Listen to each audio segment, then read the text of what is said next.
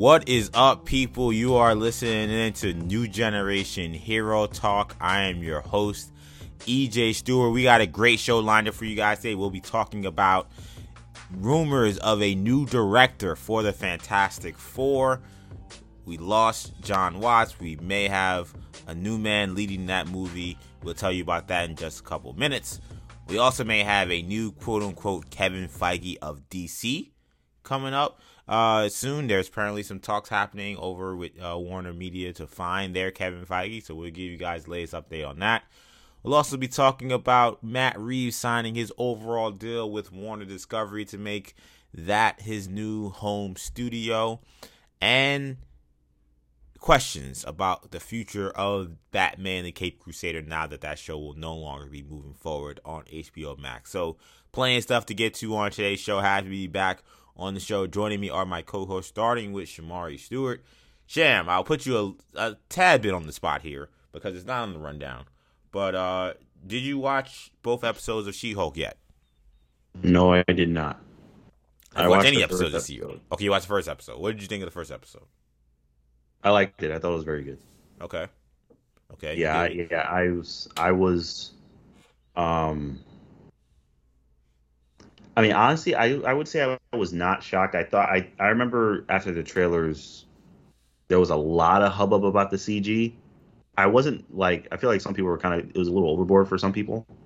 Yes, like, I was killing them on this I, show.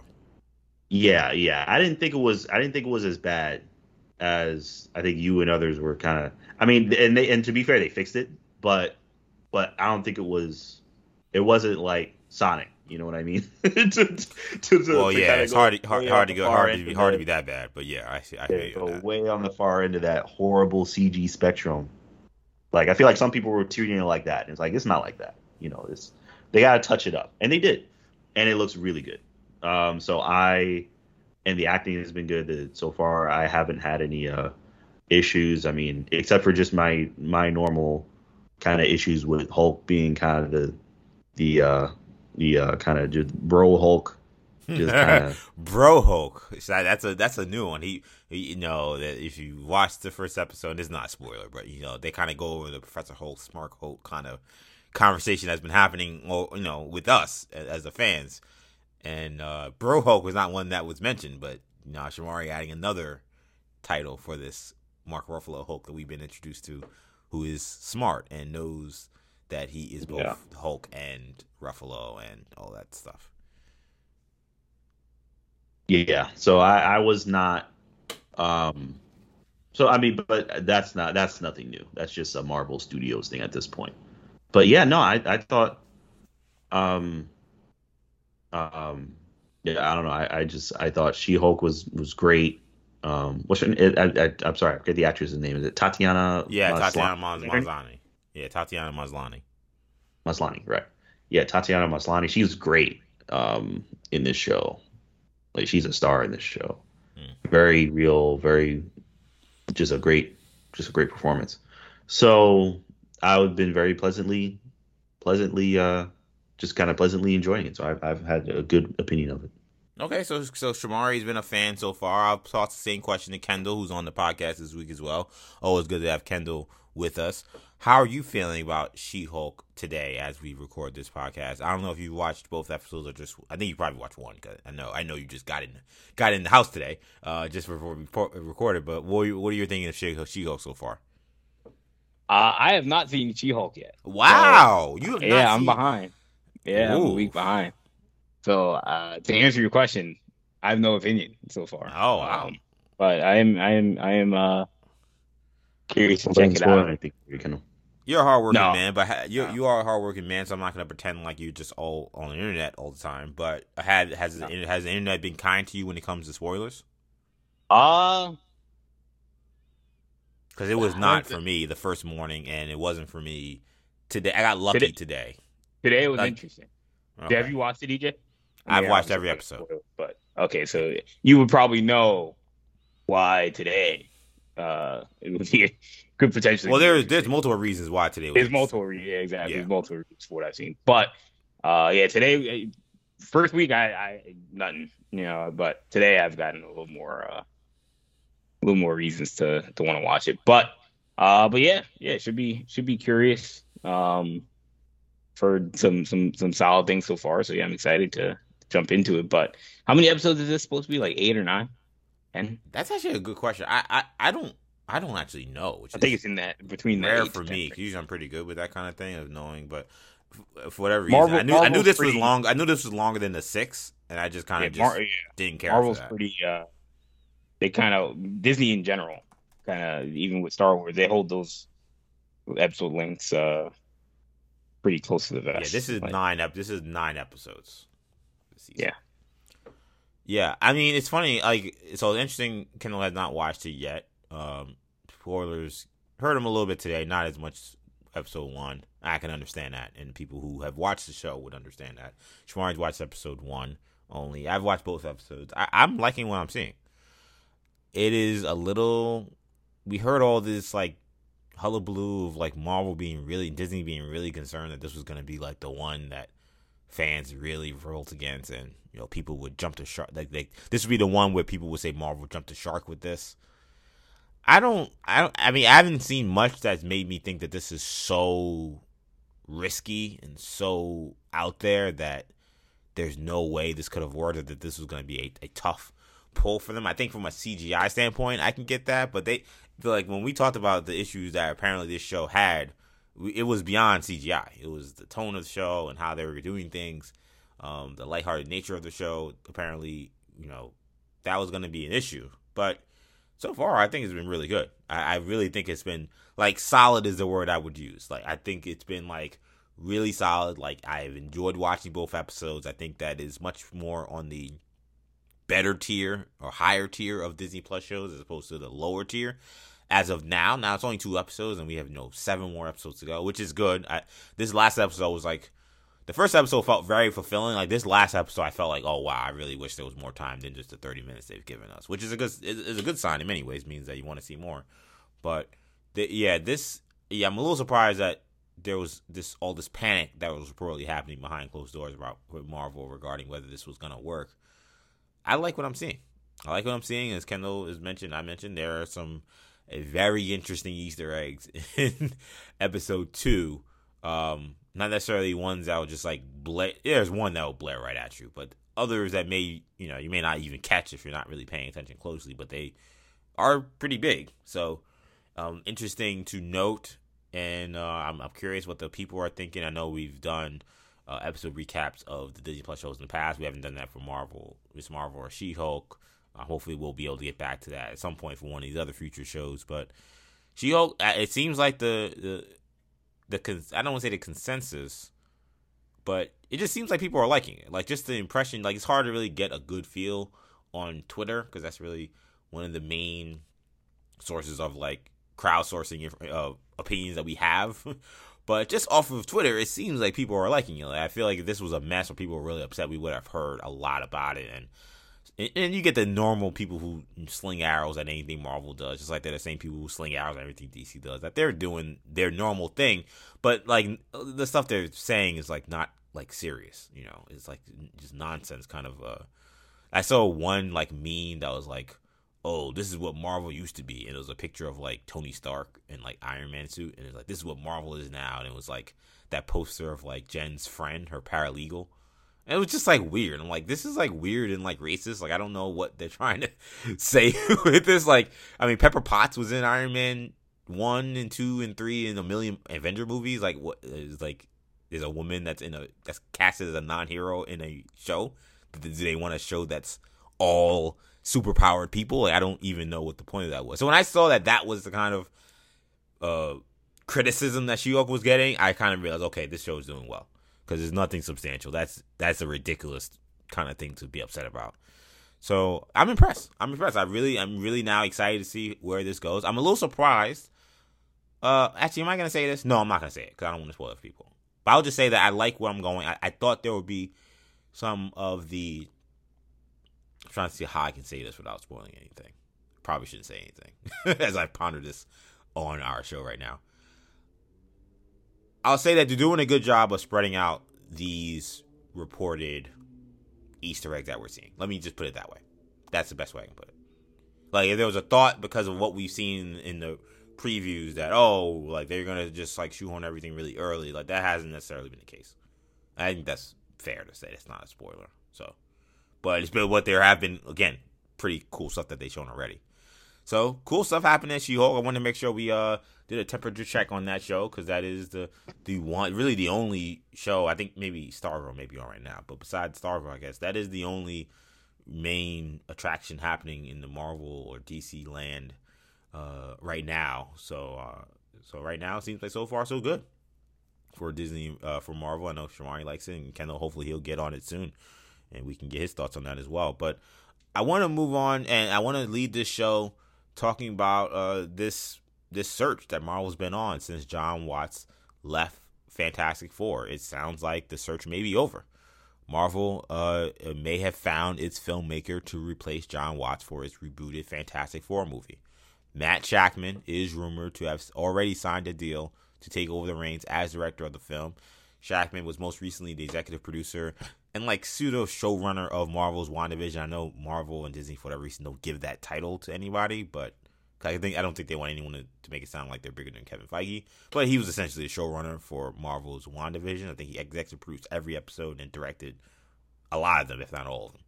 Um, but he's also directed episodes of Fargo, Game of Thrones, and It's Always Sunny in Philadelphia. Which, when I actually went back and looked at his catalog, guys, I was like, what a random list of shows he's done. Like, it, it's impressive. He's done very cool, good shows. I would have to piece together which episodes he did. But I was like, game, like, even those three, Game of Thrones, Fargo, and It's Always Sunny. That's just like you couldn't be more different for three different shows. That shows his uh his versatility. Um, now, an official announcement has not been made by either Shakman's team or the people at Disney and Marvel.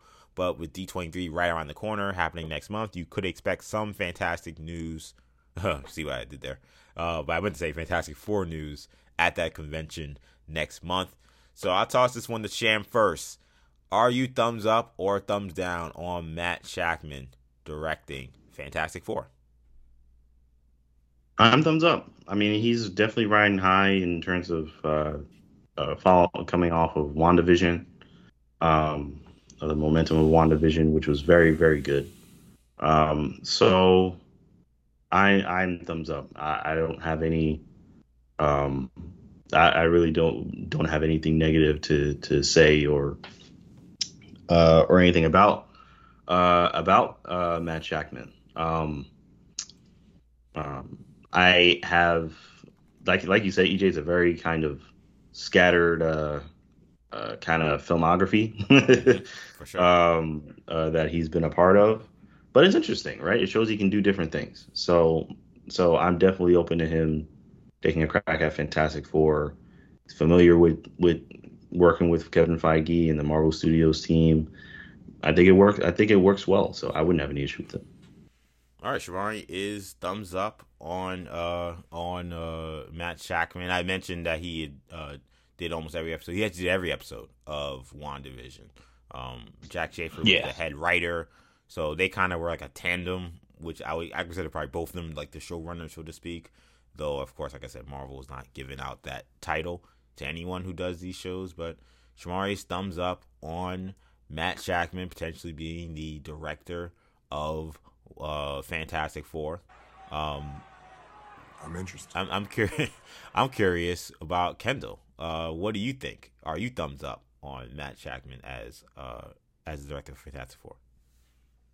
Um, I mean, look, I I mean, I enjoyed WandaVision, especially the like the early stages of, of WandaVision and sort of the middle the middle stages where we had that sort of uh, mystery aspect to it. Um, so I, I totally, uh, I, am a fan of what Matt Shakman did with WandaVision. Um, in terms of clearly he's a guy who is ascending in in in in Hollywood ranks. He uh, is signed on to do a Godzilla series for Apple TV.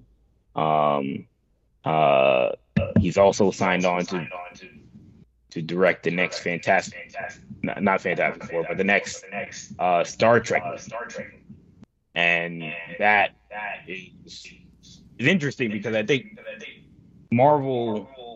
There was a rumor out there that Marvel sees the Fantastic Four a lot like Star Trek, and that they want the next Fantastic Four movie to feel a little bit like Star Trek.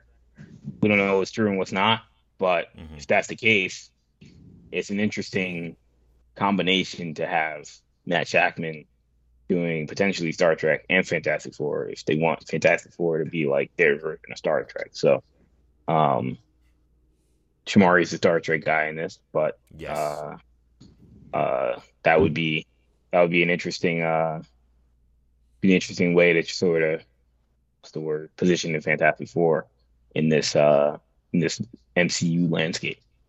Now, it's it's interesting to me when I think of Shakman as a choice here. I think he's a really good one. I think, and I think Shamari, maybe Shamari who said, I think he kind of nailed it, or, or maybe actually I think it was Kendall, um, when he talked about those early episodes of WandaVision, and Mhm. feeling like that tone would match extremely well with what Marvel could potentially do with the Fantastic Four. Um, you know, you had the introduction of the kids, you had the uh, you know, ro- the romantic marriage relationship with Wanda and Vision and how it was portrayed. And then also the again the mystery side to it, some of the odd Sci-fi. oddities, sci-fi that, that went into it as well. They, he balanced both all really three of those uh those things extremely well. Him and Jac Schaeffer, of course, who wrote those episodes. Like that would be a that that that would be I think and if Jay Schaeffer came on and, and ended up, you know, writing the script also, I mean I would be for that as well. That that to mm-hmm. me, if you're looking at people on your roster and saying, Okay, we want to come in house and look for somebody who could do this. Shakman's not a mm-hmm. name that we really brought up. I feel like it's not a name that a lot of others who have been looking at Marvel's roster and saying who could pick up the mantle have brought up.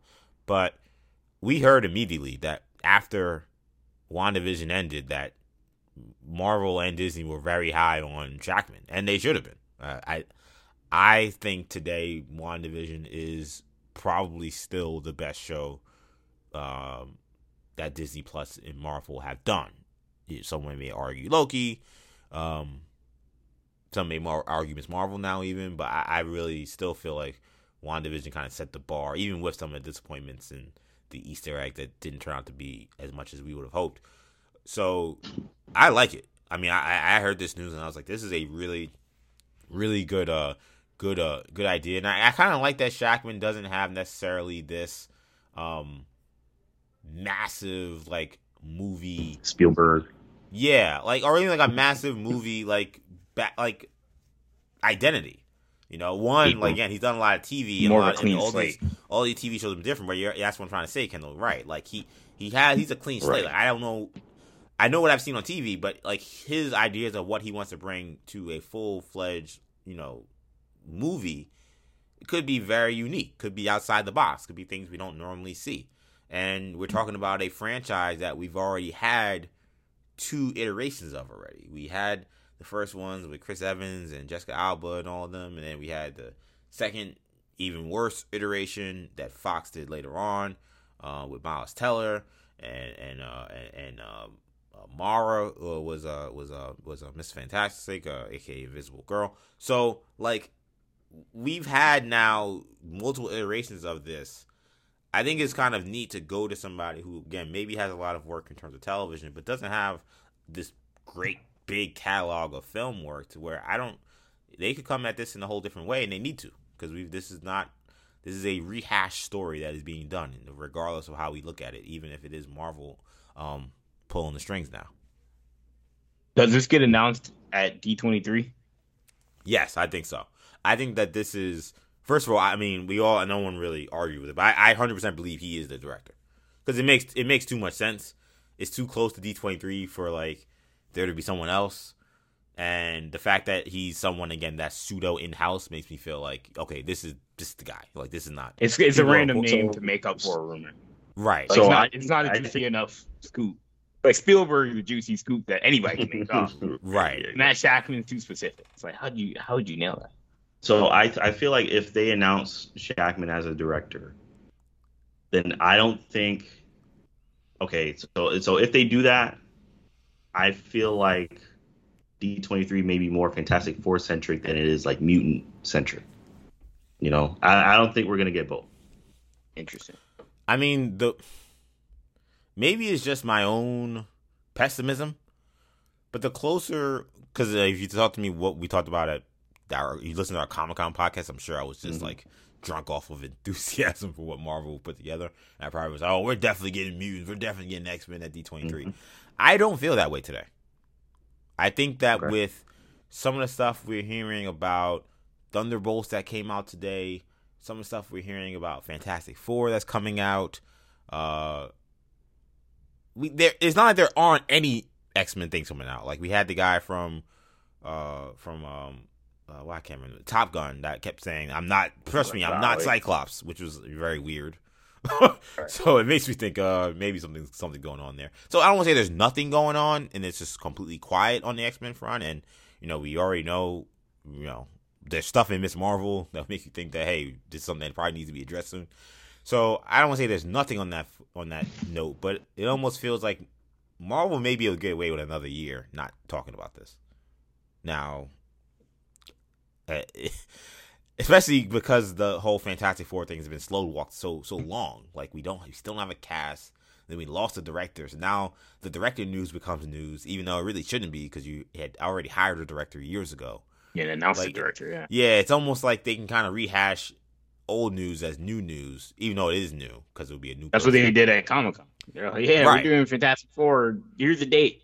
Yeah, no one date. was really looking for. right, exactly. Not So- that's not the news that anybody was asking about. when yeah, so you can kind of get away with the bare minimum with like Fantastic Four stuff, and probably still satisfy most of us, given all the stuff they're all the other stuff they're doing.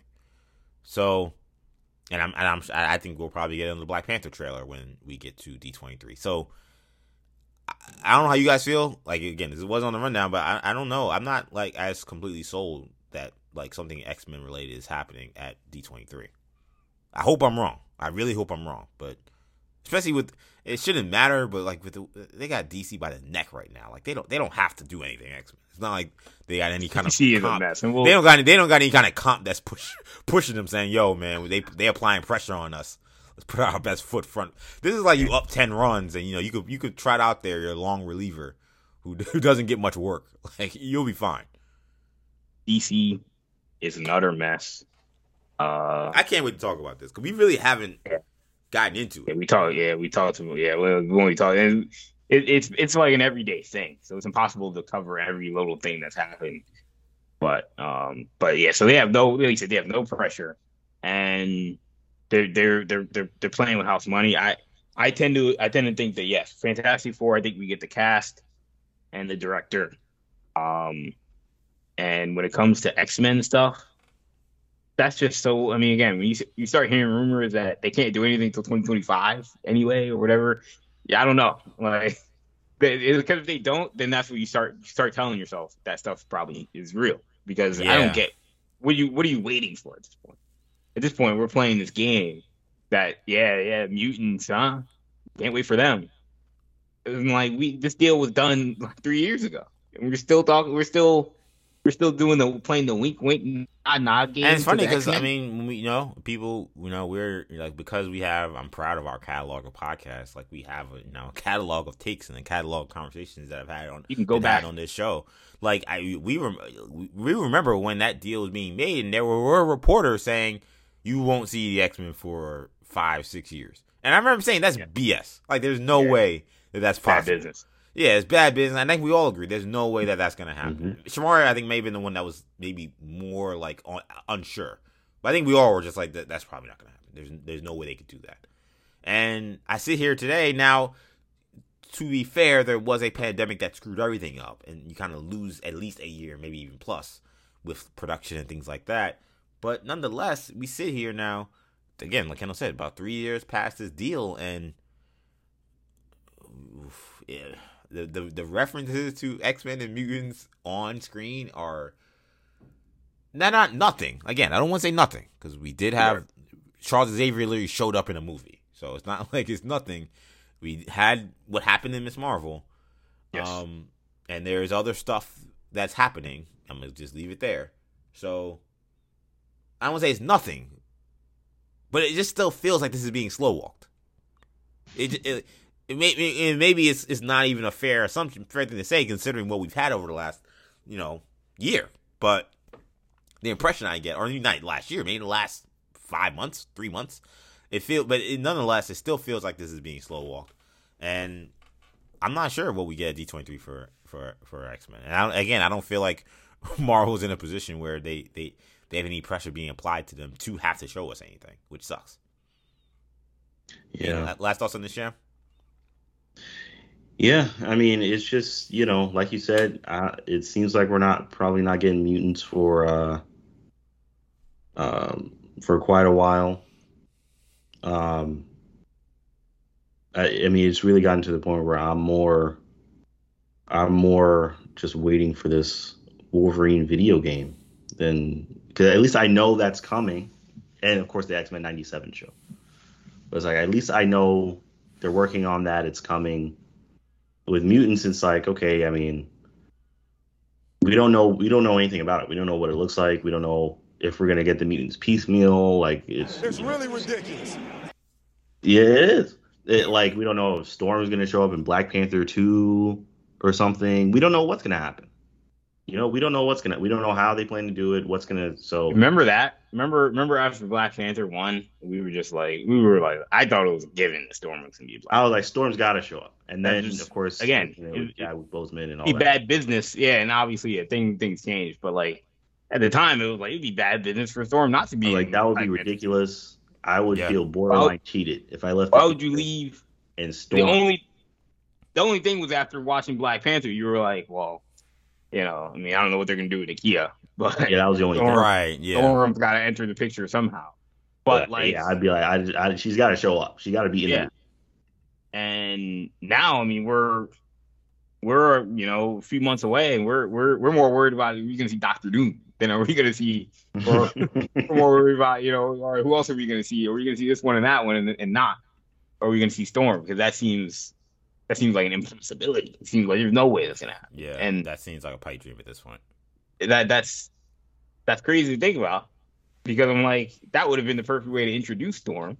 Yeah. And maybe it will be in Black Panther three, how, however many years ago that, however many years from now that is, and that shows you how far back we are from from where Marvel is in terms of their their plan to execute the X Men. But I I don't know. I mean, I I- you know I, I tend to I, I tend to think positively. I think we will see. I think we'll get our first concrete confirmation on something X Men mutant related. It's not animated. That is pertaining to the live action Marvel Cinematic Universe. Um, I I think it'll hope so. three. I I don't think. I think it'll only be like a tease though. Like I think it'll be official, but I don't think like I don't think it'll be like an X Men movie. Or if it is an X Men movie, we're not gonna get anything expansive on it.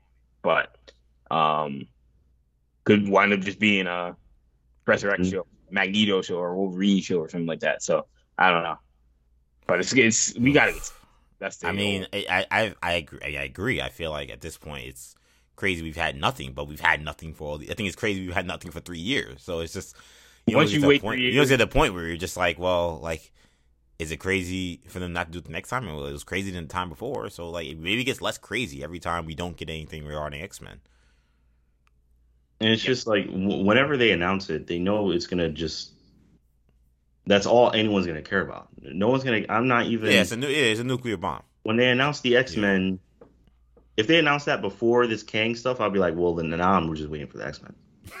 yeah, you're right about that. Yeah, I just want to see Professor X and Cyclops and Wolverine, and I have to see that in the MCU. Now that is what I want to see, you know. So maybe I don't know. Maybe they just know that and they're just, sitting on it until it's it's crazy. I agree. I agree with everything you just said, Sham, and it kind of just dawned on me that we we talked a, a ton about the great work Marvel has done to lift the IP value of the likes of Iron Man, Captain America, and Yep. Thor.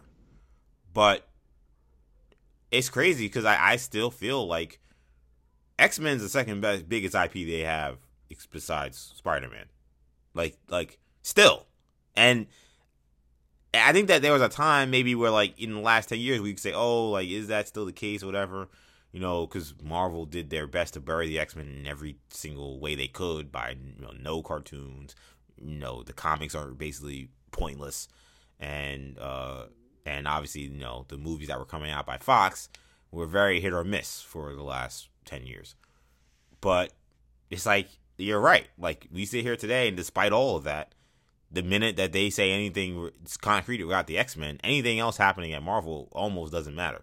And they've announced a Secret Wars movie, so that shows that shows you just how important and how massive this uh this franchise is. And I hope we get something. I, I really do.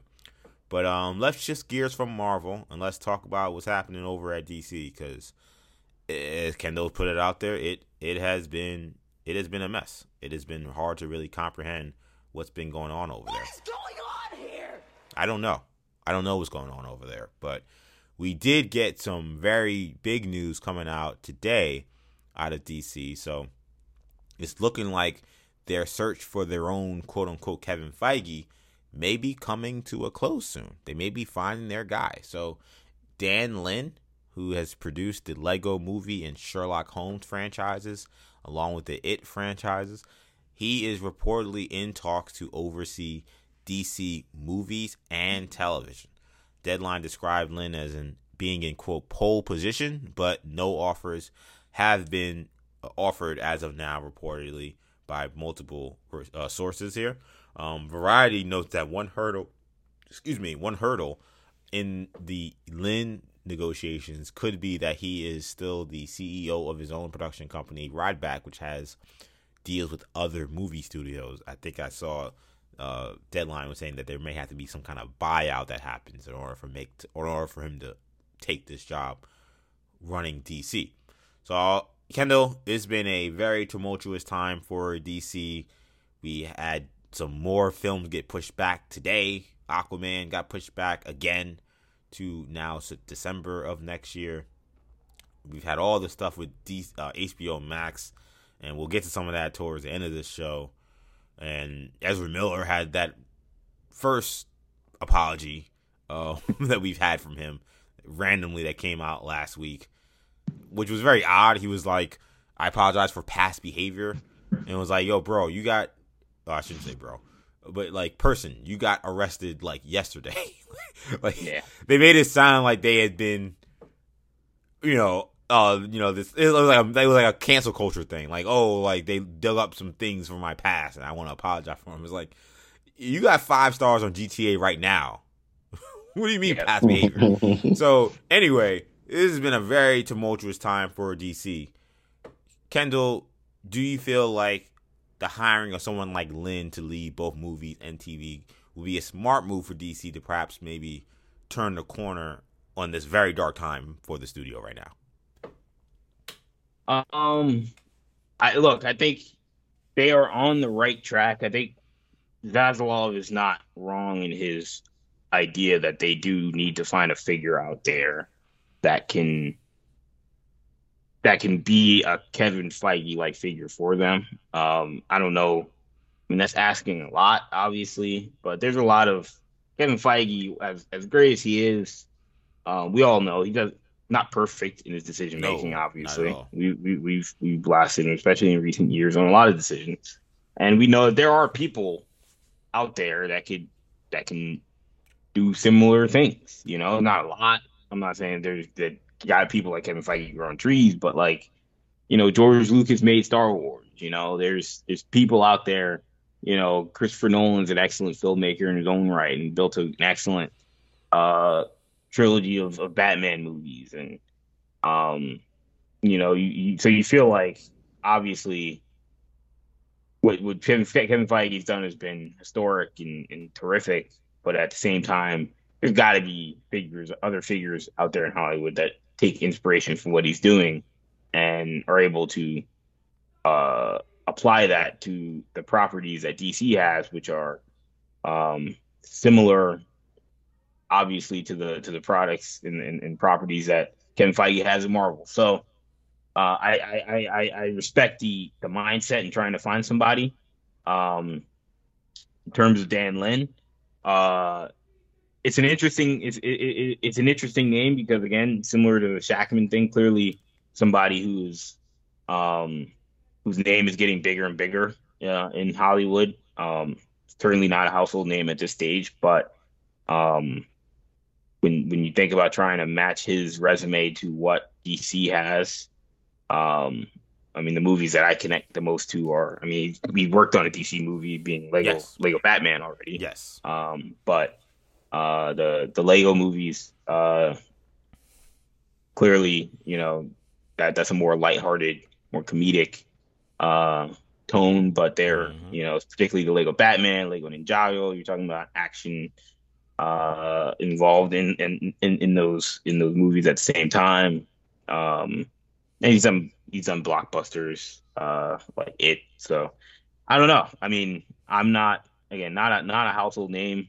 Um, and when you're talking about a role like that, it's it, it- the big question. And me and Shamari talk about it a ton when it comes to the when it comes to Imperial broadcast and Star Wars, um, or Star Wars show. If you're not if you're not aware, um, we talk about when you're trying to find that Feige like figure, which Star Wars has had that has had to wrestle it for a long time, and Mm-hmm. uh, you know, Star Trek has a has a similar guy in uh in Kurtzman uh Yep. Yep. as there, Alex Kurtzman. sort of their yeah Alex Kurtzman is sort of there. Kevin Feige like uh figure there, their their George Lucas whatever you want to call him and whenever you're trying to find that person that is it's it, it's like you have to find the mix between somebody who's an excellent producer and an excellent like you know someone who's a who's a pro- excellent producer excellent filmmaker but then also a creative and a, an excellent story writer and someone who can piece together these things and then and all those qualities they they Yeah. take so many different things and so again I don't know Dan Lin very well um I don't know what his strengths and weaknesses are um as a producer but Kevin Feige has shown a, a, an ability to he's not he's not writing every Marvel movie. He's not writing any Marvel. He's not writing any of them. Yeah. Yeah, he's not writing any, but he knows how to find excellent people. It's sort of, I mean, I've said it a million times uh, on this podcast. Kevin Feige's role is a lot like being a general manager in a of a sports team. You know, you can't just be a good scout to be a good GM. Right. You can't just be a good cap guy or a good trader or a good negotiator. You, you can't just be a good recruiter. You got to be all of that to be a good to be a Yeah. good GM. You know, and you also have to be good at managing people and hiring good people and delegating responsibility and keeping morale high. You got to do all of that. And and, at the end of the day, like there's it's almost impossible to find that person that's great at all that. But Kevin Feige is the closest thing to that that we've seen in this space. So is Dan Lin? I mean, I don't know. I don't know where he what what his strengths and weaknesses are, but those are the things that they're gonna have to find. Um, you know, we'll see who else they're looking at. Sounds like you know he is the front runner, but there may be some other people involved, and and it's odd because he's working on uh, a Lilo and Stitch movie for Disney. Um, Yeah.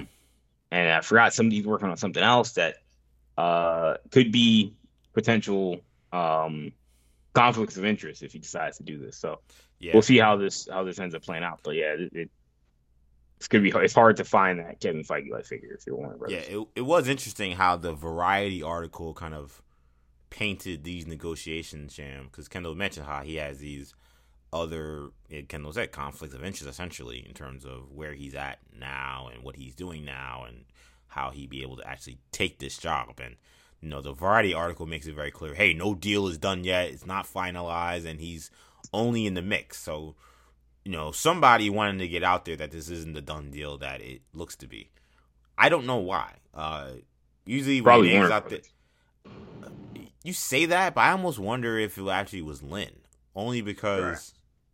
he has these other dealings, and perhaps there is some smoothing over that needs to be done that Right. hadn't been done before this article came out. Honestly, because when you get the article like, "Oh, this guy's in talks," like you, again, sometimes you'll get the article say, "Oh, the talks fell through for whatever reason," but like a lot of times it's you know they're just getting the dials and cents down, and, and this will be done soon. So I was a little surprised to see how Variety couched it as him being just one of uh, other names, but then there were no other names listed like that. Like see you know what I'm saying? So like I kind of like don't necessarily have the most trust that that this is a open search for people because you write an article and your lead is there's other names in the mix besides Lin, and then you don't name anyone. I'm like, uh, so is there really anyone of note that's in the list? So, um, one of the things that Shamar, Shamar that Kendall mentioned when he was kind of talking about Feige, he kind of mm-hmm. reminded me that you know Kevin Feige is a unicorn. You know, like you're trying to find a. Kevin Feige figure. I mean, how do you find someone who is a film, a true film background, a guy who just was a movie producer, who kind of entered into the Marvel lexicon because they were doing the first X Men movie, and he just was a fan. He just knew a lot about Marvel. He's not a guy who like wrote right. comic books or was deeply involved with something Marvel had been producing. He just was a guy who was in movies and knew Marvel, so they were like, "All right, well, you're perfect for this X Men movie, so we'll put you on there." And it's this is such a different time than that time was. That finding someone of the same ilk is just going to be tricky. When it comes to someone yeah. like like Lin, you know, he has worked on a DC movie in Lego Batman.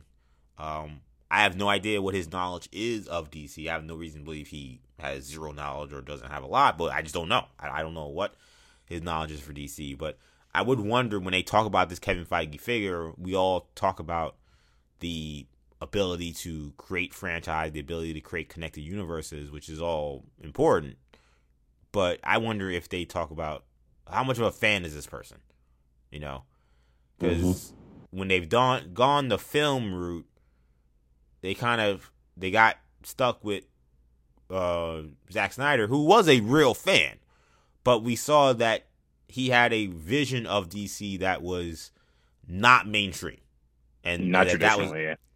not traditional, and that that was going to conf- conflate with a lot of people who were expecting something totally different, and that was a terrible. Like I said from the beginning, it was a terrible decision. It's not nothing to do with his talent or him as a person. Just you can't. That can't be the person that you're trying to build your your universe around. I wonder if there's are those conversations happening with Lin about what is his vision for DC. Does he like DC, and and and and where does that stand? Because that to me is where this mm-hmm. all shakes out. Yeah, yeah, it's it's a very um it's such an interesting balance. Um and it's funny while while you're talking, I was even thinking like I remember when when they were talking about Todd Phillips potentially. Yeah, and he was in this. He was in this Variety article saying that he he was legit being considered, but that he just on, he wants to show focus on Joker. And Todd Phillips is someone who they say does not have a great knowledge of DC. Right, but so that's getting reported. Funny. You know, it's just it's interesting. So I I, I go on in in kind of different ways um, when it comes to this. So I feel like I think the ideal situation, if you're a fan, is similar to, I think, what what uh, Marvel has going on, of course, with Kevin Feige, what Lucasfilm has going on right now with with Dave Filoni, kind of handling the creative aspect, and I think Star Trek is in very good hands as well right now as well, uh, just based on all the shows that I've seen. So it's interesting um, that that that kind of fan aspect is is is seems to be pretty consistent. Um, but I, I feel like I I don't know. I think I feel like DC is so um it's so iconic. It's like yeah. I probably don't need the person leading the like DC like Batman like the, if they were to do a Batman versus Superman movie, and I don't need the person that's leading that charge to be like a fan. You know what I mean? Like DC, the DC characters are so iconic. I think that I think the person leading the DC franchise probably doesn't have to be like a at least not a fan like Feige is or like. I kind of I kind of see what you're saying. I know like yeah, not, you're trying to find the words, yeah. but I, I, get what you're saying because to add on to that, it's like. Mm-hmm. There's so much Batman and Superman canon. So let's say, for example, doing a Batman Superman movie. Yeah, right. Like it doesn't take a rocket science really to figure out what note you have to hit for that to be good. Like you, it's not someone who has to have, you know, been reading comic books for thirty years or have this in depth knowledge of these characters. That's that's not. I agree. Like you need to find a director who has that and a, or a Right. writer who has that. But you coming with that kind of concept on its face value, no, that's not something that I agree. You know, like, it's probably not- superstar for that. Yeah, it's probably not And in fact, like I said earlier, like like um, I can Snyder being almost too much of a fan actually hurt them because he Right, he yeah. had these ideas. He, he he knew the canon so well that he had these interpretations that he thought was important to hit on. That again, that hardcore fans, but especially even like the non-hardcore fans, were just like, "What are we? What are we watching? What what's what's going on here?" Yeah, I mean they're probably seeing all these like like you know the all the kind of the uh people from Apocalypse with wings flying around. They're like, what even is this? If Yeah, you're like like, super- parademons, Batman wants to kill people. parademons and all yeah, this it's other- just it's not. again, it's not like it's from nowhere, but it's just like yeah, this is just not what people are looking for. it's not, and there was no build up. So you kind of you want someone to just manage the, just kind of keep house. You know, manage the story, make sure everything's consistent. Know about DC. Know about oh, there's a character called Blue Beetle. There's a character called this. There's a character called that. yeah, respect, respect for the ca- respect for the canon. Yeah, Yeah, but just but you know have other creators that are making those specific movies and make sure it fits in a consistent canon. I think that's something that and Dan Lin, uh, uh, personally, I think I'm not even a big horror movie person. I I think it the It fan, franchise was fantastic. Um um that that he worked on and um, I and I and very much enjoyed the Lego movies. I, his his filmography, his resume, it kind of speaks for itself. He's very. I mean, I don't think he. I don't think he lacks the the time in film. You know, yeah, he's got I he's got he bangers. has- Yeah, he's got bangers. you no a question. lot of a lot of bangers, a lot of experience with with very high quality filmmaking. I don't, you know, so I don't really have anything negative to to to kind of knock on it. Um, like you said, we just don't really know about his his necessarily his familiarity. Um, I think it's if this is something that he would want to take on, and he cares about the content and isn't totally kind of lost when it comes to DC characters, uh, then then I would be on board. Honestly, I wouldn't have any issue with it. Um, but you know, I'm sure there are other people that would be qualified as well. It's just hard to find. It's hard to find that kind of perfect fit. I would be shocked, to be honest, if DC found that perfect fit, similar to like a Filoni or a Feige or any of these other. You know, I'd be shocked if DC were able to just to just find that. It's hard to find. Because even with Dave Filoni with Lucasfilm, George, he was George's protege. I mean, that, there's only one of those. You know, and with Yeah, yeah. you know, what I- right, yeah. What that's another. about- That's another. That's another unicorn. Yeah. yeah, you know, it's not something you're just gonna uh, go out there and interview. The people. thing that I will say about Dan Lin, just studying his filmography, and what you see is that that does remind you a little bit of Kevin Feige, whether or not it is, uh, you know, it's it. He's not working with a shared universe, but the guy is spread really thin. He's doing a, Yes. doing he's a lot the, of stuff. He's got the yeah, he's got the Stephen A. Smith uh, work schedule. he's got the Stephen A. Smith workflow right now. Um, obviously he's he's been doing he's been had you know the Sherlock Holmes trilogy and the Lego movies and uh he was a producer on on Godzilla 2 and Godzilla versus Kong and you mentioned the It movies. Uh, and he did he produced Aladdin and he's supposed to be working on Aladdin 2 and then a live action Lilo and Stitch movie and another Sherlock Holmes and a Pink Panther movie and a Jonny Quest movie and an Inspector Gadget movie.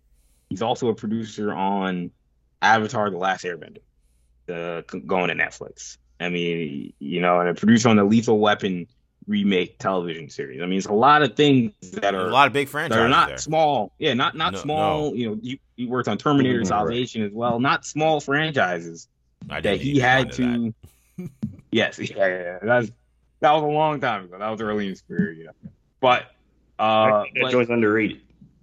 Uh, okay. all right, Shamari coming out of left Yeah, field. I'm- But I'm just saying, man. That Genesis joint was kind of that, that one was kind of like whoa. All right. All right. fair enough. Fair enough. But Yeah, more more, But yeah, more, no. Terminator, more Terminator commentary on the uh, Terminator Hero Terminator Talk podcast coming out in 2023. hope not.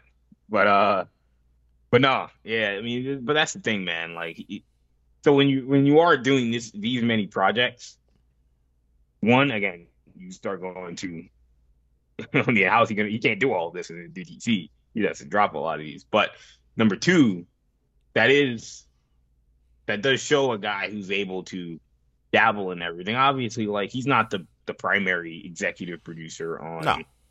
Avatar: The Last Airbender, for example. Like I know Albert Kim is showrunner on that. He's probably just giving his input and helping where he can. But but again, that's what he's gonna have to be doing. You know, I don't think he's going to be the guy who's the the puppet master type who's, you know, writing every movie, you know, and everything is, oh yeah, that's a Dan Lin movie if I've ever seen it. You know, I'm sure he's, he's probably going to be Right. going to give these guys a lot of a lot of autonomy and, and just sort of sort of over or sort of oversee them. But but yeah, that that is an interesting aspect. And the the one scary part if I was Warner Brothers is that yeah, I mean, look, you've been given a lot of these the keys to a lot of different franchises, but a lot of the big franchises that I named recently, a lot of these movies haven't even come out yet. So, um, I mean, we'll see. Yeah, which is If- part of the problem of signing him. Apparently. Yeah, exactly. That's the problem that they're he- running into. You know, he has a job. so what? Yeah, uh, what what do you do with that? So so yeah, that's uh that is it's an interesting situation. I think it's so weird to see the pain that DC's going through right now because it's one of those things where I sit there and I wonder like is Zaslav has he made the calculation that like we just have to go through a lot of pain. Like we got to tank, and more or less. Like we're gonna have to we're gonna have to tank in order for us to get to what we need to be. Like it just because they I've never I don't know I can't. I mean, we're talking about DC, so DC's had its run of bad headlines. I don't think I've ever seen a run of bad headlines at DC the way we've had for the last month, like ever. And I mean, Yep. we we had the whole Snyder mess when he was at DC. We had the Snyder mess when he wasn't at DC. Uh, we had the post Justice League Whedon Ray, cut Ray Fisher. reaction. Ray Fisher. I mean, this is a this is a this, this is a franchise and a studio that has taken its lumps, and it just felt Miller, like Amber Heard. yeah. Well, I almost count Ezra Miller in this. Stuff. Yeah, and now yeah, Yeah, I he kinda bleeds into this included con- in all this. yeah, he kind of is included. But we had the first. Ezra Miller wave, Right. You know? Like this is Right, the first yeah. Ezra Miller wave. Right, but like we they just think of this wave we've been in for the last two or three months. This is like insane, and Yeah. you sit there and you wonder if if Zaslav's made the decision saying, "Look, we're gonna have to just take a beating and hope that when we come out of it with our new president, you know, GM figure, if that's Lin, then so be it, and when we come out with our new plan that he says again, I don't." It's crazy to say you have a ten year plan and then you don't have a guy who's actually overseeing the movies. Like like th- th- this guy is so full of BS. Like every time, like I can't, I don't want to hear him ever talk. like like he still went out there and said there was a ten year plan, and he don't even got a guy to oversee DC films yet. Like Yep. he just like he just ma- he just made that up. Yeah. yeah. Like there's no other way to actually like discern like what was coming out of his mouth and what is actually happening in the reality and being he was just BSing us. You cannot have a 10 year plan and then be looking for a Kevin Feige. That like is that's like it it it uh what's the uh, an anti anti uh, synonym or whatever like Kevin Feige literally is like the guy known for making 10 year plans and known for having that. You don't have a 10 year plan if you don't have your Kevin Feige. So Yeah, I'm sure there is a plan that he wants whoever is to take it over to have, or a plan that he wants them to adopt. But you can't have one without someone who's actually overseeing things. So it's just crazy, and I think that he knows that he's saying BS, but he's trying to survive this onslaught. And I will always wonder, and we won't really know ever until this is all said and done. I will always wonder if this was worth it. Like DC had to change. Like it, it just did. Like what they were doing was fine. It just to me, it just wasn't sustainable. Like to just have this idea that you're just gonna have people do random movies and they're loosely connected. Some are not connected at all, and it's just who cares if they're connected? Let's just make it good. And to their credit, they needed to start making good movies. They had to start getting people on base, so to speak, in baseball. So, okay, they did need to do that. I don't know if necessarily it had to be done the way they did it, but it, it was working, but it just didn't seem like it's something that you could do for 10, 15 years. Because eventually people are going to be like, there's all these great characters, and when are we ever going to see them with each other? Uh, I think that's clearly Zaslav saying, look, we need to make sure we can do that. It just feels like we're in the middle of a storm. Like, I don't think we're even at the, I don't think we're even anywhere near the end of this overhaul. Like, I'm looking at the Wonder Woman franchise. I even see this. Everybody's on. Everybody, no one's untouchable. Yeah, no one's untouchable. I mean, this is the New York Knicks. Everybody's tradable. I mean, I mean, everybody is tradable. It feels like to me. Like we, people are just assuming, and I say that joking because you know, you know me. I, I, will fight to the death with anybody who wants to take RJ Barrett if we're doing sports. But that was more of a joke. But but but you know what I'm saying? Like it's that same thing though. Where only, it's just like the only people, the only body that's the only people that are untouchable right now are Matt Reeves and the Batman, which we'll talk about in a second. Which we learned, and, and the Joker. Yeah, and we learned that. I, only because they they confirmed, only because they've come out and said that. Yeah, because I I I really thought the Batman future was not going to happen. I really, I mean, I mean, till we get, we can get to this right now. Like, I really, before this week, I saw what happened with all these other Batgirl. movies, Batgirl, other shows, and then I saw what happened with Batman and Caped Crusader, which we'll get to at the end of this show. And I'm like, Matt Reeves is working on that show, and I'm like, oh my god! I was like, they're, they're gonna nuke it. This is we're talking about a nuclear option that's happening at Warner Media, and that I was just waiting for it, and and sure enough, it, that is is not at least a partial nuclear option. Maybe it's not an entirely nuclear option because Matt Reeves is still around. But man, that would have been something else. So let's get to that. So, like I said, there's been this major shakeup at DC, but but one or two filmmakers haven't been completely impacted so much right now. That is Matt Reeves um, in terms of this musical chairs that keeps happening. It was announced this week that Reeves had signed an overall deal with Warner Discovery. Warner, uh, excuse me, uh, meaning Reeves will now call Warner his home studio, and he will be producing the Batman 2, and of course, uh, I'm sure he's going to direct it probably, um, along with several other films and TV shows for Warner Discovery. He says he excited, he's excited to get to work bringing new stories to the big and small screen. So like I'll, I'll say, Sham, I was really surprised when I saw this because, again, nothing they're doing really makes a whole lot of sense to me. Like, okay, you want to do a continued universe, and well, let me rephrase that. I was surprised, and then I thought, oh, I think I know what's going on. And then I was more surprised when I heard about this Dan Lin thing, because you want to do this con- this contained universe. Meanwhile, Reeves has already been committed to doing his own thing with the Batman when I heard this story, I thought, are we getting a Reeves verse? Like I was like, uh, is DC going to become the Reeves verse? Are, are, are they telling him you're going to do the Batman, but you need to also expand the rest of the DC universe to fit with what you're doing with the Batman? And doesn't mean necessarily that's not the case because Lin is coming on, but it just seems weird that they're so hell bent on trying to be kind of like Marvel and having a continued universe but then having literally they're only two people that we know are part of their future are doing separate movies. They're doing something that's on their own as of right now. So were you surprised when you heard this thing about Reeves? Um, I was, yeah, pleasantly surprised. Very pleasantly surprised um, to hear about this. Uh, this Matt Reeves, um, I guess staying on board. I wouldn't necessarily call it an acquisition. Maybe it is, but but it feels more like we're not telling you to get out. So, um, so yeah, th- I mean, this is this is very welcome news. Um, you know, I mean, I think if the Batman two got canned, I mean, that would, um, a lot of people would jump off of DC if, if they did that. yeah, that would have been the end. Be I like, ah, I guess Marvel's where it's at, and and which you know that doesn't make any sense. That's not you know um, like they don't want to just destroy any kind of positive momentum and fandom that they have. Like that, that doesn't make any kind of logical sense. So, so yeah, the, if they if they were going to keep anything going, it's the Batman and the project other projects associated with the Batman. So um, so yeah, this makes sense to me.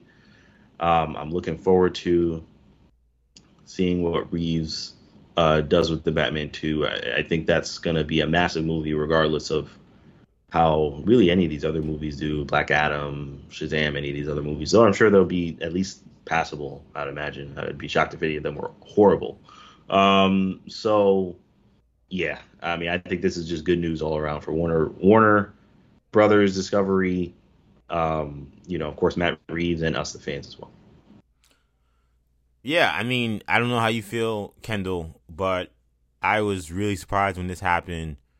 I would agree with Sham that pleasantly surprised would be the right words. That I really love what Matt Reeves established with the Batman. Really felt like a a kind of getting back to the basics foundation for something that could be awesome. I just didn't think, given the nuclear talk we were getting from Zaslav and from Discovery, that this was an option still. But how do you feel now that he's moving forward with uh, DC and Warner? Look, I mean, uh, I mean, I'm very excited that he's that they confirmed that he he's got his deal. Um, I think it's a, I think it's a smart move. I, I'm also glad that it doesn't seem as if like it doesn't seem like they're investing in Matt Reeves to the point where they're saying, "Well, Matt Reeves be already Kevin Feige," because I think that would have been a step too far as well. But, um, but he's done an excellent job with what, uh, with, with what he was given with with Batman. I'm glad we're gonna get the Penguin show. It seems. Um, so I mean, I I think that it's. I think that it's it, it's it's it's a step in the right direction, and again, I mean, I don't think that there, I mean, there's people, obviously, there's people in today's day and age that, you know, will just not like something to not like it. But I think most people that saw the Batman enjoyed it, whether you thought it was better than the Nolan movies or you thought it was a notch below the Nolan movies, but you thought it was still good. I think most people are somewhere in that spectrum. Um, and, uh, you know, it would, that would be the one place, particularly because it's in its own universe, similar to the Joker. That'd be the one. Those those would be the two places where you feel like you won't need, you don't need to hit the reset button there because it's already been established. That's not connected to anything. So you can keep making those movies, and the only reason you would you would hit the reset button with Batman is if you wanted to make a new Batman that was connected to other people, which is possible. That that's something they want to do, and that is the only thing that's awkward about this because if you're Dan mm-hmm. Lin or you're the you're you're you're maybe it's Kevin Feige. For I mean, we were talking weeks ago about Alan Horn and, and Zaslav, you know, trying to recruit Kevin Feige. If if you're that person that's walking in to be that next Kevin Feige figure at DC, I mean, imagine going there and saying, "Yeah, you can't use Batman." I mean, yeah, I know he's the biggest, probably the biggest movie property that we have, but you can't like that. That's that's Matt Reeves' thing. We can we you can you can we can make that we're making yeah. Batman, but you can't but you can't use them in your shared universe that you're trying to set up. That that is that's a hard sell to a lot of creatives who feel like, you know, I'm sure they have respect for Reeves and Batman, but you know probably yeah, Batman's a franchise like, player. Yeah, you feel like you can do a better job with him. You know. Yeah. So that yeah, that and, that and he's, he's, a guy that you, he's indispensable to a, a DC universe, just like Superman is indispensable to the DC universe, which is why yes.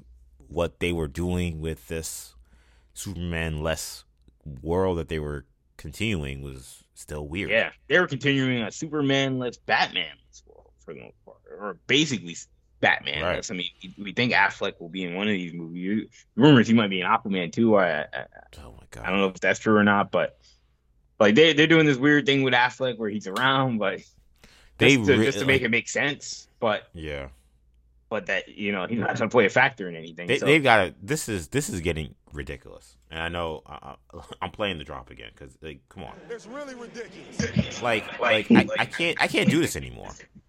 I like I can't like you have like I, I there's sort of part of me that actually has a little bit of respect for Zaslav again, ripping the band-aid off of what was what the problem was. But I think what's making me frustrated with this team is their inability to communicate how they're going to move forward if creating a continue a continuity, a shared continuity is what they're trying to do. Because you can't keep telling me that you're doing Shazam and Black Adam and Aquaman is still coming out and you're you're shoehorning, you're just shoving the Flash movie down our throats, even though Ezra Miller may have to zoom in from a jail cell during the movie premiere. Like you can't keep doing that and then also saying you have this great plan that we should be excited about. Because all that stuff is from the past regime. And again, maybe this Flash movie is so groundbreaking and so universe changing that they feel like they can't get to their plan without that film. But I'm, I almost at this point need somebody to tell me that because this just looks stupid and to do it any other way. It, it feels like until we get to whatever the reset is gonna be, that these films decide. And of course, I'm gonna watch any Batman and Joker movie that comes out. But it feels like these other films, until we get there, are a waste of time, and it's nauseating to to sit here with this. Like I, I I'm not someone who's again a big fan of the the approach that they were doing with the just we're doing random movies and there's there's they're loosely connected but not really. Like I wasn't that wasn't my cup of tea though. They were making good films, so I was giving them their props. But this middle game that we're kind of doing right now, the one thing I can give Marvel credit for, I know we we kind of were kind of having fun with them and and giving them a little bit of grief for like not telling us enough about the X Men. But I mean, you can't talk about Marvel not communicating with his fans. Like the communication with them is extremely strong even though they still find ways to surprise us and give us things that we don't expect, whether it's through back channels, communication, or through them showing up at a Comic Con or showing up somewhere and saying what the hell they're doing. And DC has not never been great with communication, but it, it seems like pretty much since the Snyderverse died, it just seems like the communication has just been nothing. And it sucks that you have a new face that's coming in saying we're changing things but that communication gap still exists. And it almost still feels like, and maybe it's why we're not getting great communication. It almost feels like to me like they're still making decisions. And I know that maybe sounds stupid to those people. Like, oh, of course they make decisions. But what I mean by that is like, like they still don't know if like Shazam is part of their future or if Black Adam is part of their future, and or if Aquaman. Like you need to know that by now. Like I don't know how you having conversations with Dan Lin. You don't know if that's that's part of your future. But that is kind of the again, it's not great communication. It's kind of like the innuendo we keep getting is that it's kind of a wait and see with what Shazam does. And I'm like, what do you mean a wait and see? Is this guy a part of the universe or is he not? And if he's not, are you doing a new Shazam or are you just never doing Shazam again? Because eh, I don't know how you guys feel about this, but it just seems to me like that is the part of this I think is most frustrating. Is I'm not even as mad about them taking off the band-aid. I don't like how they've gone about it. I hate what they did with Batgirl, but this it's just taking off the band-aid, but like you're almost doing it. You're doing it as slow as possible. And it's like, yo, just rip the band-aid off. Tell me what the hell is going on. This is getting this is like really frustrating at this point. What is going on here? I don't know. I don't know what's going on here. But yeah, and then it's it's funny. Um, yeah, I mean, Marvel, DC. I mean, we we've said it before, and another another thing that sort of that that's been a little controversial in the in this space uh, was was when the Rock the the Rock was talking about the Black Adam movie last week, and he said that uh that the that Shazam and Black Adam were were were one movie, and he he came in and was like, "Nah, we gotta separate these." yeah, he's like, I don't want to be in that. I'm not putting me out with, with, with Shazam. What are we doing? And you had all these people saying, "Are you kidding me? Like Black Adam is, is he's a Shazam character? You know, he's Shazam's villain. You know, and, and I mean, right now The Rock is the other. He's the other untouchable entity. Um, but I, I honestly, I only think he's untouchable as long as the Black Adam movie is successful. If Yeah. it's not, then I, I don't know how much longer this thing will go. Yeah, they're licking their chops, waiting to see what those box office numbers are. One hundred percent. Because I, I mean, I don't know about you guys, but I don't know if Black Adam's gonna do as well as most Rock movies. I could be wrong. I gotta. I I don't have to look and see what like the Rock. You have to see how like I kind of feel like I, The Rock to me feels almost like. Uh, I'm trying to give a good analogy here. He's almost like Philip Rivers, and I say that and like, I feel like the numbers are there, but he never thrown for no 50 touchdowns in a season. You know what I'm saying? Like Right. that's what, like like like or, like yeah yeah I guess Phil Rivers is the best way I can think of like a guy like or a guy who would like um in some ways kind of like Willie Mays in that like like Willie Mays may have only led the home run led the league in home runs like once or twice, but I mean he was hitting thirty five to forty every year. So I I I- wonder like what like the Rocks like like actual like maybe again maybe I sound like an idiot questioning the Rock here, but I'd actually want like to line up. Okay, how does every single movie the Rock does, and how does it do in terms of box office? I mean, so the pro- I think it does. I think they all do. I think they all do solid.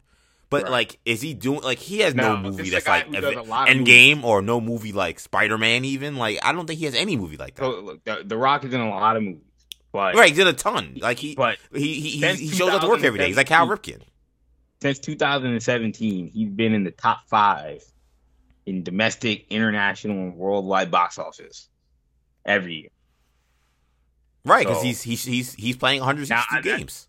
Yeah, exactly. He's Cal If he Ripken. Just, oh yeah, he's in four movies a year. Yeah, right, exactly. And, I, I, and I'm not even Fine. knocking him on that. I'm just saying when we think of the the Black Adam, I, I kind of tend to agree with your point. Is that like, have we seen The Rock be the lead in a movie that did 150 in a weekend? I, I, I wouldn't say Hobbs and Shaw probably did pretty well. I don't, I don't know. I don't think he did 150. Yeah, I don't know about 150. I'm, I'm, I'm, I'm- and like 150 is a big number, but like that's what the Batman did.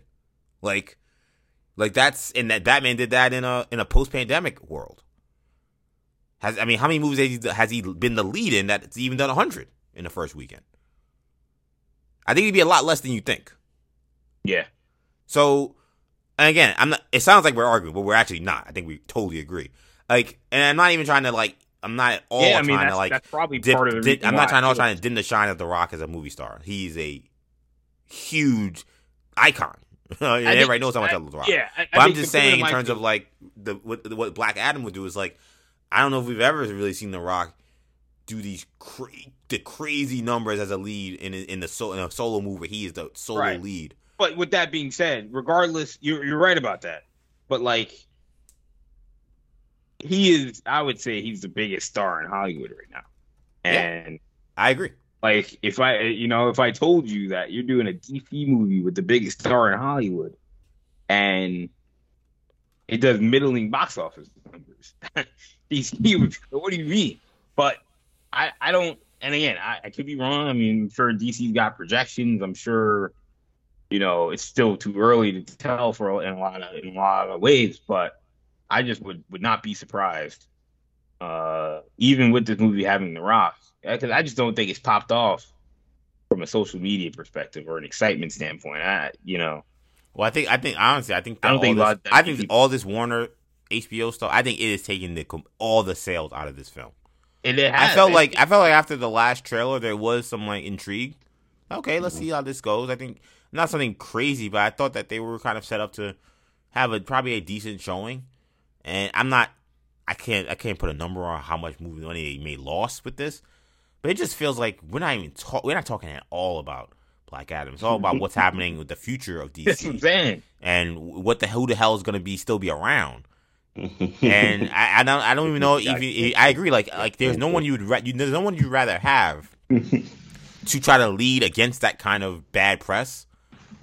But I don't think it's enough. I don't and I don't know if it's I I don't know if like- anybody could have helped them.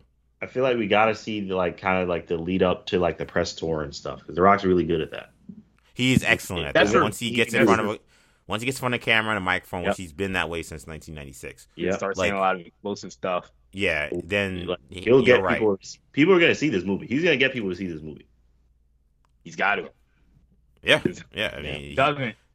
Zaslav is been waiting with on the chopping block. He's waiting. That and Super Pets.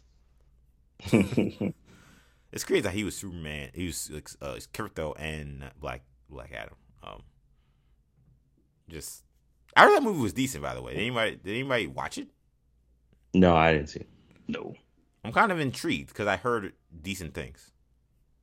I gotta watch it on HBO Max or And I like whatever. when I hear decent things about a movie that like nobody really HBO Max saw. won't be a thing.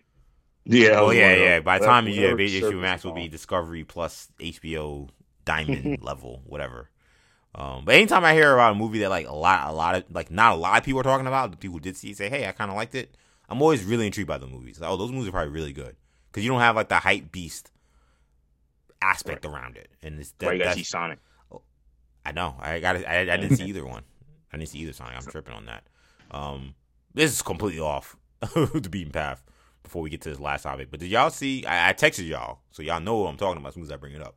Did, did y'all see the Tekken anime yet? I haven't watched I haven't No. seen it yet. No I gotta check it out, No man. spoilers. I really liked it. I watched all all six episodes. All right, And me, I I watch it felt now. like, yeah, Shout I felt like it was. I felt like it was probably the best adaptation we've ever seen for Tekken. That's not saying a lot. Most of them suck, to be clear. Well, that's true, but still. But no, I thought this was I like this was the one of the first one I watched where I was like, this was really solid and not perfect. there's some right. there's right. some weird things and dialogue could be better, but I watched it and I was like, wow, this is really. I thought this was gonna be trash. Like I really was expecting this to be whack, and I because I didn't hear, hear anything about it. I literally found it by accident one night, and I, it was lucky because I guess it came out very recently, like a couple weeks ago. And I, I'm watching this joint. I'm like, yo, this joint is kind of fire. I think the way they adapted the fighting styles of the characters and Mhm. use that in these fight scenes, really well done. And I feel like if we get enough word of mouth about this show being pretty good, and they get more budget, more time for a season two, like I think you'll even see better stuff. So that's why I'm trying to tell people if they haven't seen it to check it out. Tomorrow was was was Dragon Ball thumbs up. Uh, Oh to yeah, the me, new the new movie. Yeah, Yeah, thought it was you saw you saw that too. Yes, yes, I did. I saw the Dragon Ball superhero movie, and I I would give it a thumbs up. I wouldn't Better than Broly? Huh? Better than better than Broly. No, no, not better than Broly. Okay. But I, but I thought it was good. I would say the animation was more impressive. I would say um, it's it's what Toei's doing with the animation. Again, getting all way off the beaten path, but but the animation of that movie was very high quality. It was because I didn't think I would like it because the 3D tends to be hit or miss for me. But I very I, it looks fantastic and and um and the story's decent as well. Story's not so much. I like the Broly story a little better, but uh but I thought it was good. I thought it was a good movie, fun movie. All right, there you go. You got a little two, three minute uh corner of the uh animation talk podcast on New Generation Media um on this show today. Fun show so far. We're we're nearing the end though. Um so last thing we had, and I we mentioned it a little earlier. So the one way in which Matt Reeves was impacted by some of the shakeup happening over at HBO Max and Discovery and Warner is that uh, Batman: The Caped Crusader, the animated show that is being uh, produced by Bruce Timm. He's getting help uh, with the producing from Matt Reeves and J.J. Abrams, so pretty much an all-star team there. That show will not be moving forward on HBO Max. Now that sounds terrible, and it is terrible just on the surface. But for those who are sad, don't get too upset because the show is still continuing production. Bruce Timm even put out a statement saying, "Hey, we're still working, fine, working on this. It's not ended. Nothing's happened in terms of our work." And the word is that uh, the show will be shopped to other platforms. So, not encouraging that it's not doesn't have a home right now, but it is still happening, which is, I guess, what we can ask for at this point. Ken, are you are you confident that that this show will be able to find a home? Uh, I mean, all, all these once you start getting into this this legal legal talk, this uh, this copyright law and all that. I mean, I don't, I- is I it would all that? so. I, I, I, I mean, I, I don't think it's really all that. I think it's more of just, I think they're gonna they're gonna give it up, whatever. I mean, yeah, gonna, hey, this, you here's know, the in rights to the terms of- show, and do you want it or not? I think it's more of a, does it fit the vision for whoever right? would be Eh, acquiring? That's the thing. I don't know how much it's going to be worth. That's who more of would- what I'm asking, right? Uh, Who would be the place where it would fit their portfolio? I mean, Apple, Amazon, Netflix, obviously not Disney. Um, No. like HBO is, I mean, Peacock, like all these, none of these places, like, dude, this stuff. I mean. Netflix feels like That feels It- like the ne- main place. Netflix and to me, Netflix and Hulu feel like the spots. But like, don't. But and then Hulu, Disney, like, you know, at, at what Yeah, point? But Hulu, at but what Hulu, point? Yeah, but Hulu's not afraid of animation. That's the only reason why I brought bring them up. at what point, if you're Netflix, even or or Disney or Peacock or Paramount or any of these places, at what point do you say to yourself, "Well, having this movie serves DC. I mean, having the show serves DC more than it serves us, or serves DC as much as it serves us." Because if it's, if it's popular, and people gonna be like, "Yeah, now I gotta go see the Batman movie." Oh, Right. I gotta watch all those Batman shows on HBO Max or HBO Discovery Plus or whatever you want to call it. Mm-hmm. Like, and that is so that that's the only reason why I ask if if if anybody you know holds this to do a lot of high value because I don't I don't know. I mean that that's that's that's I guess that's my answer, but um somebody will pick it up because if if they're very confident, that means that they probably have Wow. So, so you think it will get picked up? You just have no idea of who it will be. Yeah, I mean, I just feel like I said if Bruce Timm and these guys are are confident that yeah, we're working on it. And usually, if you if you if, it's not grim, you know, it's not a grim response. Yeah, you know, I'm sure the contract was guaranteed, so he probably don't gotta. Yeah. he probably don't gotta work on it if if uh, as long as the Yeah. money was delivered. So that is a fair point.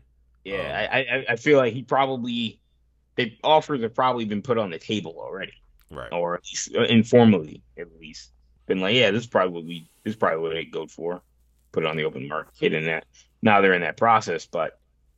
Uh, It could be something more under the radar. It could be something place like Tubi or some place like, uh, you know, I don't know, some, some something third party. That's That'd be pretty third dark. party.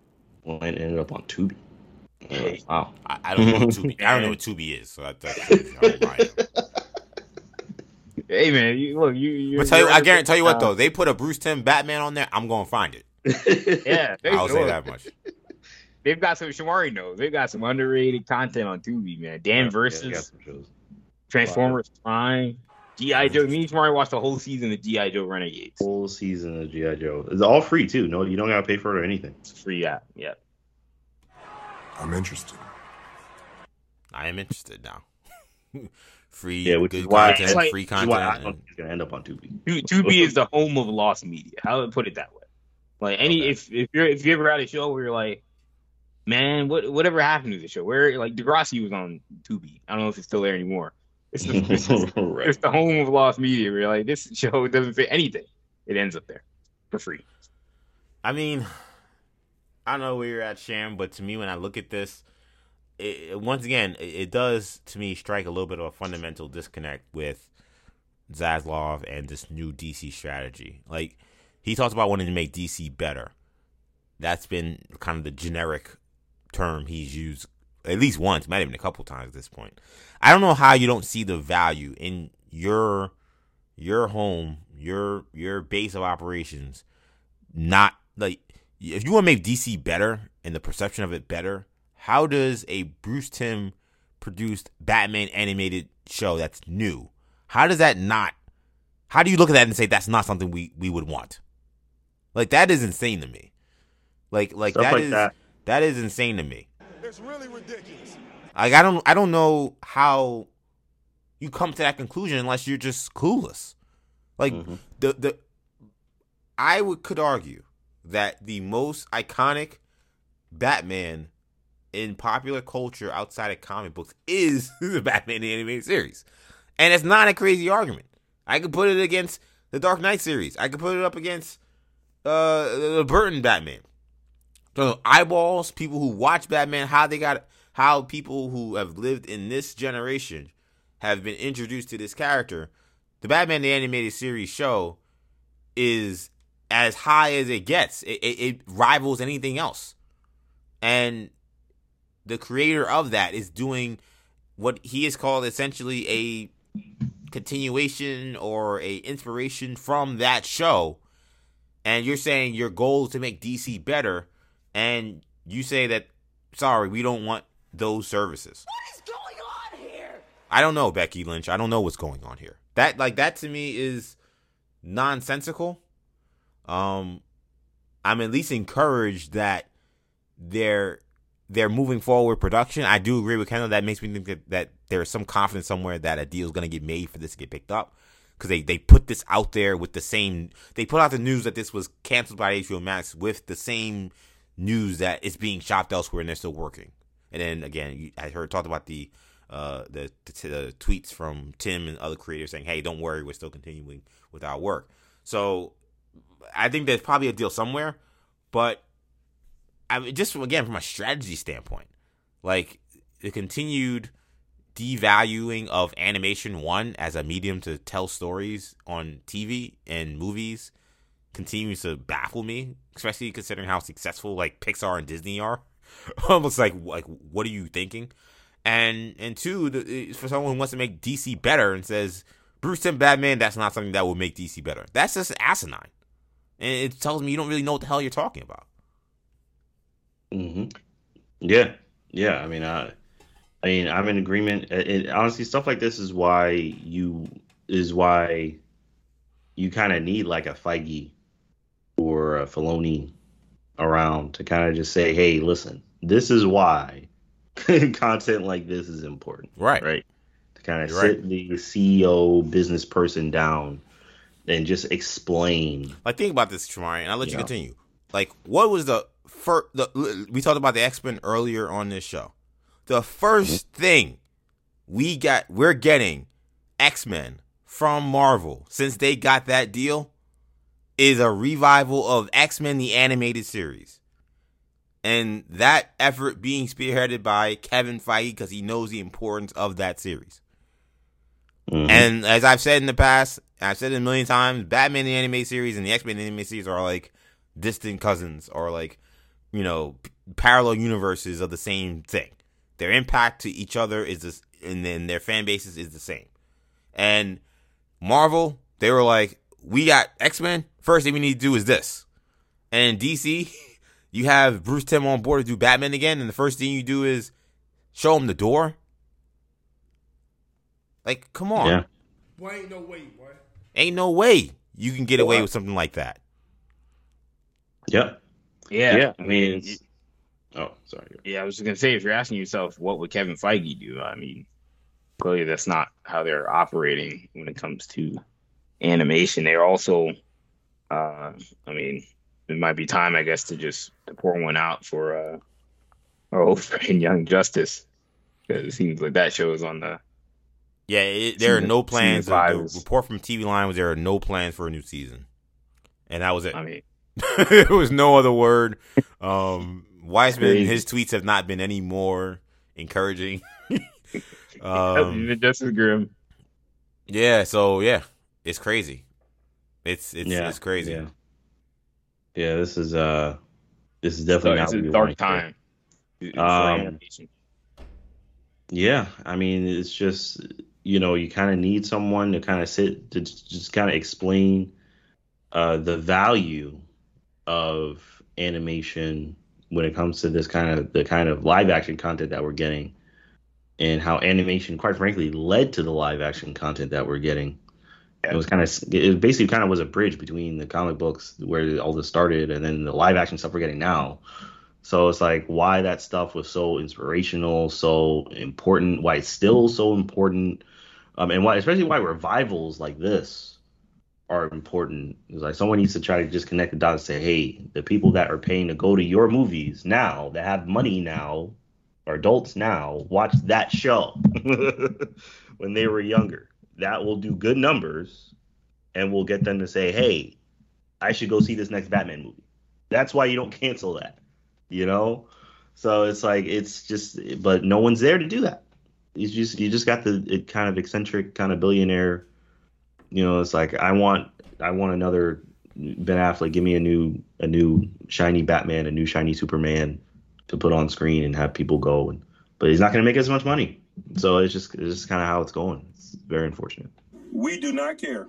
That's how they, that's how they that's how that's how I feel sometimes with how DC sees and Warner as a whole kind of just sees the fans and kind of just there's some things you just got to do for the culture. I said that a million times. There's some things that maybe from a monetary standpoint it might not make the most sense or whatever, but just for good vibe, for good juju. And I, I think that that like having shows like Young Justice and this Batman show around actually does I think make you money, even if it's not on just subscription to HBO Absolutely. Max for that.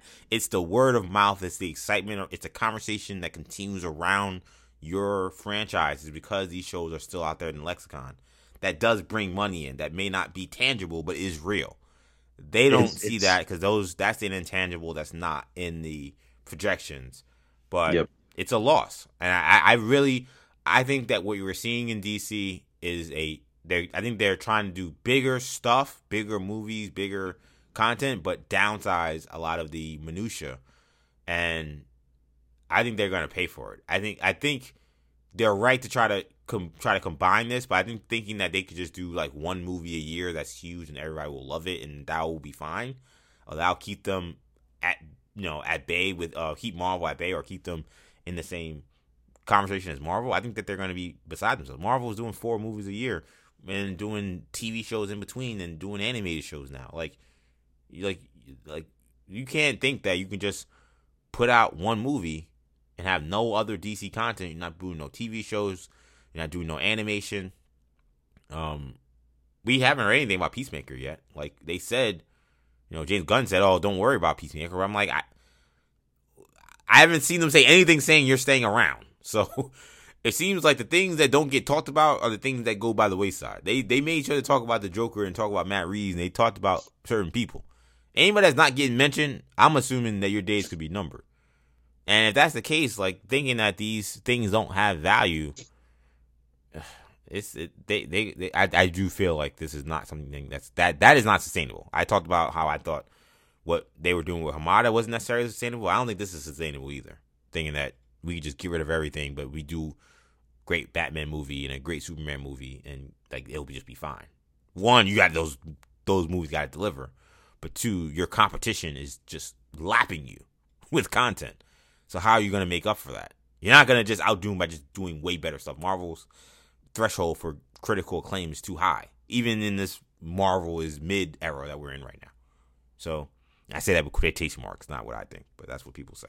So yeah, it, it's it's going to be a weird time at DC. We are definitely seeing a changing of the guard.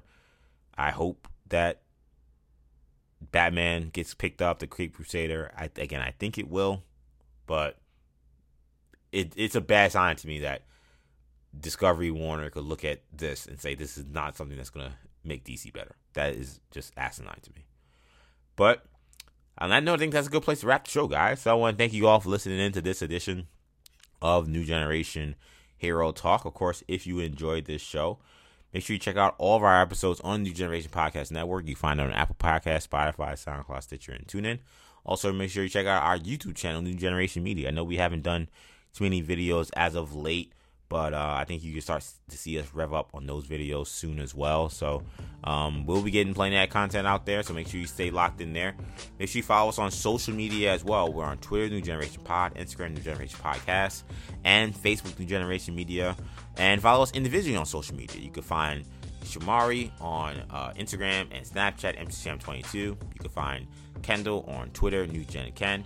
And you can find me on Twitter, EJ underscore Stewart, and on Instagram, Action EJ. That will do it for now. Thank you guys so much for checking us out.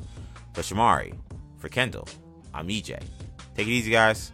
Peace.